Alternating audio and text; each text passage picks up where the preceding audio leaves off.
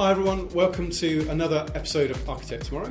I'm really excited to be joined by uh, another great panel to talk about the year we've just had, and then also part two of this will be a discussion about what we see coming in 2023.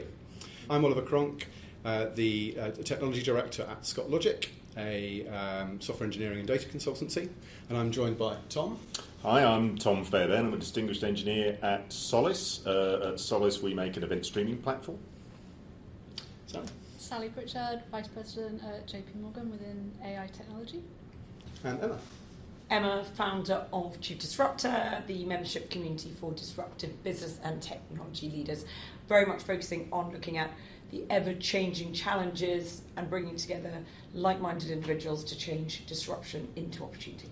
Brilliant. And thank you everyone for your time. It's great. I, I, what's lovely here is we have a great mixture of different roles, different industries, and perspectives. So I'm really looking forward to this conversation. I think it's going to be um, fascinating. So it's great also, Sally, that you've joined. I think this is video number three in terms of.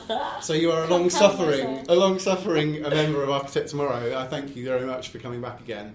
Um, and so I guess we, our tradition for these now has been let's sort of see what we got right and what we got wrong uh, last time, right? I mean, we talked we, I think we talked about metaverse, we talked about regulation, we talked about AI, mental health.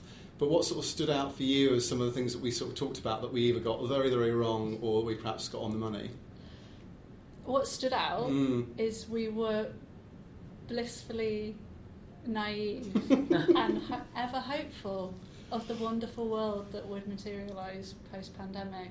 It was um, quite striking um, how optimistic we were about this beautiful regeneration. Right. Maybe now because I'm cynical, um, I found it quite stark contrast. But I think we talked about leadership. Some of the leaders we spoke about um, aren't necessarily in, in good public eye at the moment. Um, we we are longing for that strong leadership, and personally, I don't feel like that has materialised within public life. Um, we, we talked about our fears of, of things like the metaverse. I think, again, that we overestimate the pace of change. Um, looking at obviously Meta's financial results, um, we need innovation to pay and these things to come through. Um, but I think I think definitely we, we got a few things right. You know, power of community, mm-hmm. we, this community. Yeah, yeah, yeah. yeah, um, yeah. It, uh, it's so enriching for me personally and um, professionally being part of you know a community where you meet really smart interesting people. Um, so that's one community but you know at lunch Oliver and I were talking about the unintended consequences of communities where people perhaps live in strange bubbles. I think that is omnipresent um, I said um, predictions are dead. yes, you did. Um, yeah. Uh, I and think I think you were right because let's face it, and we shouldn't laugh about this topic, but the sort of biggest, most horrible thing to happen, no one would have ever have hoped would ever happen. You know, the kind of the thought of a, of a war, a conflict in Europe is was unthinkable, and the fact that it happened is is is disgustingly ghastly for the people that it's impacting but it's had a huge ripple effect. And I think you know we can dance around that, and I, we, we're certainly not making light of it. But the reality is that, and some of the other shocks that we were already sort of dealing with, the sort of you know the fallout from um, you know supply and demand uh, mismatches because of COVID, uh, you know staffing shortages. Uh, and then energy price, you know, all these things are clearly creating this sort of inflationary pressure, which everyone is feeling. That's probably the consistent. You know, if we if there's one prediction, perhaps on the, on the, on the next episode we talk about, it's going to be you know how we deal with that inflationary pressure and how we continue to sort of innovate and operate going forwards. But th- th- that one thing we couldn't predict was that, mm. you know, and I, and I do wonder whether we'll just keep getting that now. Will every year bring this really disruptive, unexpected thing that we'll just have to respond to? I actually, I think the word of the year last year was permacrisis. There we go. Of this year. Of, tw- of 2022. 2022. Oh, is and that right. is um, Collins dictionary saying that. Right. And now probably going to be overused. Yes, permacrisis. Yeah. Um, but equally, we have some really interesting things happening uh, this year. So, um, Tom, I'd, I'd, love to talk to you about some of your sort of technology highlights for 2022. But for me, one of the things I saw, which was really interesting, was the first real life applications of quantum technology. So, not necessarily quantum computing, but using quantum properties to secure networks, for example. So Mm. BT, I think, and Toshiba worked with Ernst and Young to create the first quantum secure network connection. Now it turns out actually that's quite limited. It's literally one piece of fibre, I think, that's between one place and another, or something like. I'm, It's a start. it's a start, Yeah. but it's perhaps not the holy grail that perhaps people perhaps think it is. But it's interesting to start seeing these sort of very hyped, you know, talked about topics. Because the, the quantum entanglement the encryption thing has been, it's going to be the next big thing for probably a decade, hasn't Yeah. it? To see it actually, Actually finally being realised. Yeah. yeah. yeah. yeah. But what else sort of stood out to you this year? Is there anything that Solace has kind of been working on with its customers that's sort of Um, uh, depends which, which level of technology you want to talk about. I mean, one highlight for me in, Yeah. in my particular role Yeah. as you know, just in terms of kind of architectures, Mhm. people have been building. It's been, I think, it's been the year of EDA has finally become architecture. mainstream. Event-driven Yeah. architecture, yeah. Yeah. that's finally become mainstream, okay? um, which has taken a long time. Yes, agreed. Um, you can't talk about technology without talking about AI. I don't Yeah, think. we need to talk about it. Yeah, Um, AI is one of those perennial hype versus what actually happens. hmm It's one of those per, per, you're permanently in a situation where wow, there's been a big advancement, it's going to change the world, and Yeah. then no, actually it doesn't that much, and then you have the next yeah, uh, uh, one come along. Um, I think in terms of technology and kind of a mix of technology and business model Mhm. is cloud, okay. right? So Do you mean sort of getting to a point of maturity where it's sort I of think it's getting to a point of maturity where I always talk about this idea of the pendulum swinging back mm-hmm. slightly. If you look at the Gartner model, it's kind of you're starting to reach the trough of disillusionment. I think Okay. you call it, right? I, obviously, cloud's here to stay, but I think, as you say, people it, it- people's attitude to the business model behind it is starting to mature. yeah, Like it is, people are starting to say, well, no, actually, you don't just throw everything on the cloud because cloud is good mm-hmm. Right? Actually, there Yeah. is a lot to think about there. Cloud is as much a business model as it is a technology architectural model, right? And So, I think something we might touch on in part two is the end, perhaps, of throwing compute at the problem that compute yes, is cheap. yeah, Because computer cheap isn't necessarily, it's not always cheap from a financial sense anymore, uh, and that's where there's been a bit of a pendulum swinging back the other way because people have perhaps realised that cloud works very well for certain elastic demand type use cases, or perhaps if you're a startup and you have no idea what your demand curve is going to look like, it's, it's a great technology. But actually, people are now realising if I've got steady state stuff, is Mhm. that necessarily the right model? And clearly, there's then private cloud and various other things like that. But I think you're right. I think people's sort of adoption of cloud and the commercial savviness, I suppose, around some Yeah. of the business models has definitely matured. I think. exactly right. Yeah. It's easy to just get some particular cloud service and do Mhm. everything on that. Mm. But then the I- bill arrives. you know. Well, I just yeah, I don't think it is easy. Um, s- skills. Yeah, Uh, you, you need Yes. you need those skills in your business Yeah. to be able to access the cloud at speed and scale. Yes. And not every business has that. right. Um, yeah. And then you need your management to be informed at a much greater detail of technology implications than ever before. Right, so I think that's interesting because part, I think, of this pendulum swinging swinging back the other way is this previous kind of um, naive view of Mm. certain management teams that oh, I've bought into cloud vendor X, we're going to do everything on that, right? And I think finally people are beginning to realise that that it's not is one not a size good fits approach. all. Yeah, But the And the credit card is gone. Yeah. Yes. But, but credit card's gone, and the suppliers want to do things in a certain way with certain messaging that doesn't actually talk to what the market's doing. Emma, you're in a lovely position in that your network, your community, you talk to a whole range of different people. What has been the sort of standout innovations or things that you've spoken to your um, community about? What sort of stood out to you as interesting or exciting? Metaverse definitely came in. It Okay. seemed to have a bit of a hype, Yeah. ironically, Yeah. and Web3, and has Okay. sort of not fallen away. It's very much coming, but again, has been a little bit of a what's the hype, what's the reality, Yeah. is why we exist. Yeah, Um, but in addition to that, AI, we've had many a um, session where people said exactly that. You know, it all looks rosy, fabulous, you know, next thing, but actually in reality, they're not moving it fast enough through. Um, the flexible working, I think, that really challenged us all Mm. during COVID. Mm. We had a lot of activity around how do we make that work, how do we engage member, uh, well, in our case, members, but their case, their customers and indeed their employees. How do you get that right? And actually, that seems to have dropped off a little bit as we all just say the world is now different, and we accept it's different. We've worked now. out a sort of new hybrid approach Yeah. to how we operate. Absolutely. Yeah. It's, It's still you the said challenge. customers there because when I think about remote working, obviously you think about employee, em- employees, but you mentioned customers. So how do we talk to our customers, and engage ah. them when our teams, are, when when the teams are potentially sitting on their bed working, or they're you know surrounded by other flatmates or whoever it might be in their customer service centre, which is suddenly their home. Hmm. How do you make that work? But also, how do you engage and collaborate and innovate successfully and at speed when you're all working remotely? But you need to accept that, otherwise you potentially lose people through the great resignation. So I think the year of change has been enormous. Um, I, I always think that the Queen was our, probably our greatest constant, and we lost her at the same time as everything else. So mixed in with all Yeah. that, I think there's been such sizable change. And then you add in the economic crisis, the change of three prime ministers in seven weeks or whatever that was. Yes. And so that whole pestle focus, I think, is for, Mm. for us, the, the macroeconomic and the wider effects have been far greater than we would normally look at. Normally, it'd be more what's going on with tech and the challenges of handling Yep. leadership with you and teams and culture. It's been so much broader because of the war, because of COVID effects, because of supply chain and everything else. Yeah. No, Massive change. Yeah, and thank you for bringing it back to the sort of human and societal aspects because with with the three of us here, we may well go tech.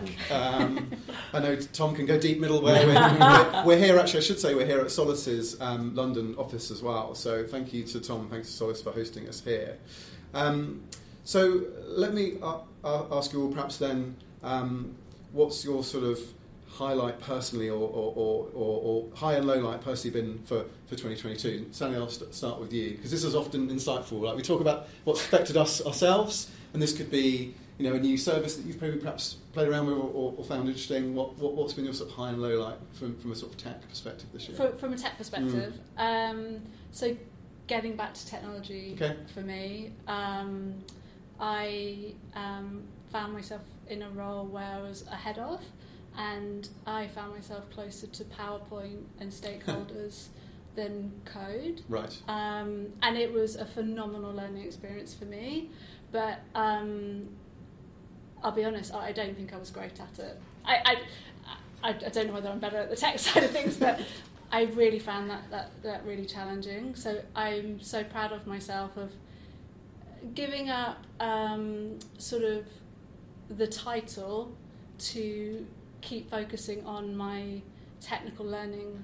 Um, I've taken a cloud exam with one provider, obviously multi-cloud and everything. um, uh, you know, I'm working in AI technology, something that I was very involved with um, at Deloitte, um, and sort of not forgotten. It was it was part of the products that I was um, building, but um, actually now my customer's a data scientist, so Right.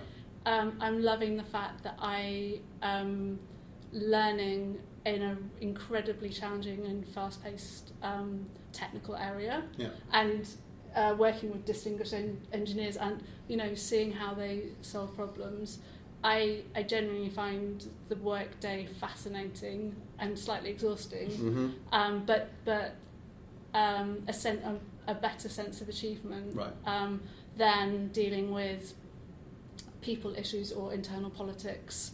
Um, I, so I'm really really proud of yeah the decision to to move away from from what was perceived to be a you know a successful role um, maybe externally with the job title. Right. um, give up that and, and go back to school as it were. But you touched on something that's really interesting, and I think for many of our the main audience for Architect Tomorrow is architects of some kind or another, and I think it's a constant struggle in that architect role or in a product management type role that I know Sally you, you've done a lot of as well, to kind of balance that sort of technical understanding, business understanding, industry market understanding, the, the kind of how much do I invest in my kind of communication skills versus my technology skills. It's I think it's a constant sort of juggling act in these sorts of roles because if you over-index in one way or the other, you're not as effective as if you're able to keep. But keeping that balance is really, really hard, isn't it? And Tom, ha- ha- how have you found this year in terms of kind of achieving that balance between being engaging and communicating and being a technologist? Right, well, I mean, that just ties into a highlight for me Yeah. this year, and it's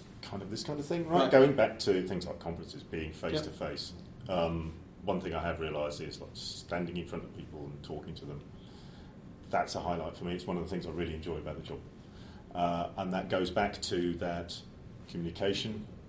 Um, some people are great at Zoom calls and coming up with slides. I prefer to be in. Fr- yeah, yeah, we've all got to do it, but I prefer to be in front of people. Right? That's that's that's the excitement I get out of the job is seeing the light go on in somebody's eyes when they've understood something that I've put across to them. It's made sense to them. Um, so in terms of that balance, it has been a readjustment. Yeah. We've had to adjust. Oh, well, I personally have had to adjust from Mm. the right. I've got five hours of Zoom calls today. How am I going to fit this in, and how am I going to keep it interesting? Yeah. To oh, hang on, I'm going to have to travel. I'm going to have to stand in front of someone, Yeah. and I need to follow up on that. And that's that's that's it- it's it's been balancing a different way of doing the same thing. And it could be silly little things, can't it? Like how much eye contact do I give someone? Because Yeah. on Zoom, you're just staring at someone, and now, like, even, right. even though I started to think Or about it, I yourself.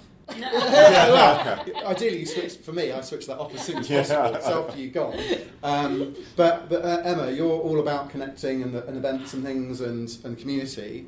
How have you? Sort of, yeah, I suppose again highlights and lowlights, but I suppose specifically around perhaps finding that new. I'm not going to say new normal because everyone said that, but the Mm. new hybrid. I suppose. How how how have you found things? So that I would say is one of my not low lights, but I think it is a change. Yeah. So my highlights would be that we rebranded from a name that I created, which is dreadful, So which was Nimbus 90? Nimbus 90, Okay. to Chief Disruptor. And it's interesting, we've had some fabulous new members Okay. who just are wanting to join because the name just naturally resonates and Yeah. they want to be part of it. and They Right. want to be part of that journey. They want to be part of that positive change Mhm. rather than seeing it as negative. Um, so that's been fabulous. And actually, our latest disruptive trends report, which comes out early next year, is the biggest one we're going to do. So again, really understanding the challenges and the external market factors, I'm super excited about. I think the, the, the low lights, are the more difficult things, I think are two part. One is getting that balance of engagement. I've always loved growing the team and scaling what we do and so on. And I think that engagement face to face and the laughter and being able to have that conversation and the lights go on, but also those moments where team members are going through more challenges and so on. I think it's so important to be able to understand. I think it's easier when you see a whole three dimensional person rather than a boxed face. So I think Yes. that's really difficult. But I think the other thing is, I think I moved during COVID. I moved out of town, Mhm. and therefore suddenly, when the trains strike, you are back to Zoom whether you wanted it or not, Yep. or Teams. So I think that's the But other thing. I suppose we have that muscle now, though, don't we? We can do that fallback option. We can do the online thing if we Yes. can't be in person. Or we pedal a Yep. long way to London, which I haven't done yet. move? well, far enough that I don't want to pedal, or I'm not fit enough to pedal. Right. But um, it's a change, isn't it? Yeah, yeah. And But so- it's been fun.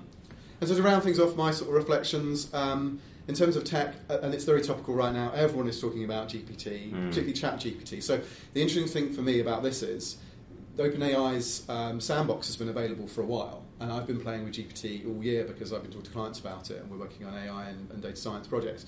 But what ChatGPT has brought is the Google search-like simplicity to this technology. And so um, it's got a lot of hype. Almost everyone on my LinkedIn feed is talking about it. And I posted the other day, is everyone really talking about this? Or is it just my filter bubble has become this because it's self-reinforcing? I'm talking about this myself, and so I'm just seeing and I'm liking posts. and so the algorithm has just decided I love GPT-3, so it's just going to send me everything GPT-3. So I'm still not sure whether that's what's going on. or Well, whether to be fair, a million users in six days. it's That's pretty quite impressive. impressive. So that isn't it? data point does validate I'm not just in a bubble of my own. There's at least another million people out there as well. Um, and I think what that's going to do, it's and Sally and I were talking about this before we were recording at lunch, the kind of ethical dilemmas and things it introduces. On the one hand, it looks beautifully simple, this, this thing you can ask anything, this oracle that you can ask, and it spouts back, spouts back amazing text. I mean, to give you a real practical example, I'm writing our tech strategy for um, 2023 and beyond at Scott Logic, and I got to the sort of terms of reference, or the, the terminology section, and I started writing, you know, definition means machine learning, and I thought, what am I doing? Mm-hmm. Why don't I just take this sentence fragment and say, rephrase this better, please? And lo and behold, it starts off with my sentence and it finishes it in a way that perhaps would have taken me 20 minutes, half an hour to have finessed to that level of polish. So, you know, of course, you still need to look at it. You still need to go, is that right? Do I need to course correct? Do I need to change that from American English to, to, to British English, etc., etc.? So you can't just blindly use it. But the step change and incremental improvement it's brought is really, really interesting. Word does that to a certain extent. We we have had automated decision making of our language for quite a while. Yeah. With the Office suite. Yeah, this is this It's is this, just I, I, this goes beyond. I no, I know, but Yeah. like humans are inherently lazy.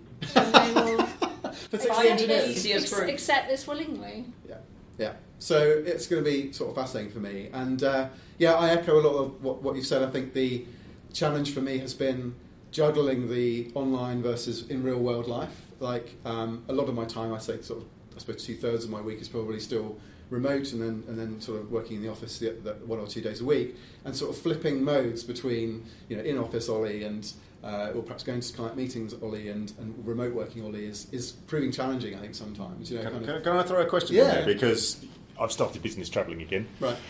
And what I found myself comparing is okay, there's an inefficiency in having to travel somewhere, Mm. but then that forces an efficiency in when you're actually there. And the value. So and the value. yeah. So Yes. and how does that compare against the endless easy online meetings where maybe you can do ten times as many, but are they a tenth of the value Yeah. individually? Yeah. So I have my view on this. I'd be interested in other people's because it's going to be coming. We're going to have to do the hybrid model.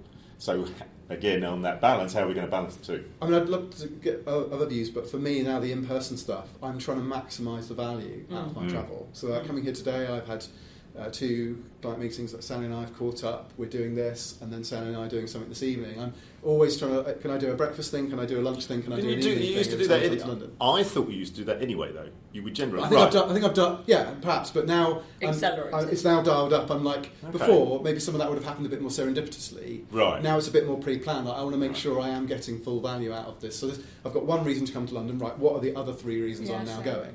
Um, because I guess uh, Sal- Sal I suppose it's a bit of a commute. It's, it's an hour. It's not too Mm. horrendous, but you know, it's it, it forces you to kind of think that way. But yeah, what what Emma, I'd love to. But I think we've also, I can't think what the Germans call it, but they have, what is that expression that was used during COVID, which was, we have, we need the blank space sometimes. I think we're constantly want to The go faster and faster and faster and faster. Yeah. And I used to, when I lived in London, did cycle to work because it gave me that really good downtime, Mhm. both Yep. in and out. And I think that we're trying to put more and more and more in, and then we have our outside lives, which might involve children, pets, Mhm. whatever else it might be, Yep. hobbies and so on. But I think we keep thinking it's got to have more. And I think part of that then creates that accelerated fight or flight all the time. Whereas actually, I think sometimes getting on the train and mm-hmm. actually the Wi Fi being a bit dicey and not being able to mm. make a call or not being able to be on a Zoom is probably quite healthy. Mm. So we go back to our pens and papers for those of us that sometimes use it, or we just listen to some music that's Yeah. slightly dicey. I think it's not a bad thing to Yep. be creating that. But I do think once you do the long haul and you're sitting in that airport or so on, is that working or not? Yeah. So, some fantastic reflections on this year. Thank you. And um, yeah, we will um, yeah do a part two shortly. So do look out for the next episode where we talk about what we think is coming in store for 2023.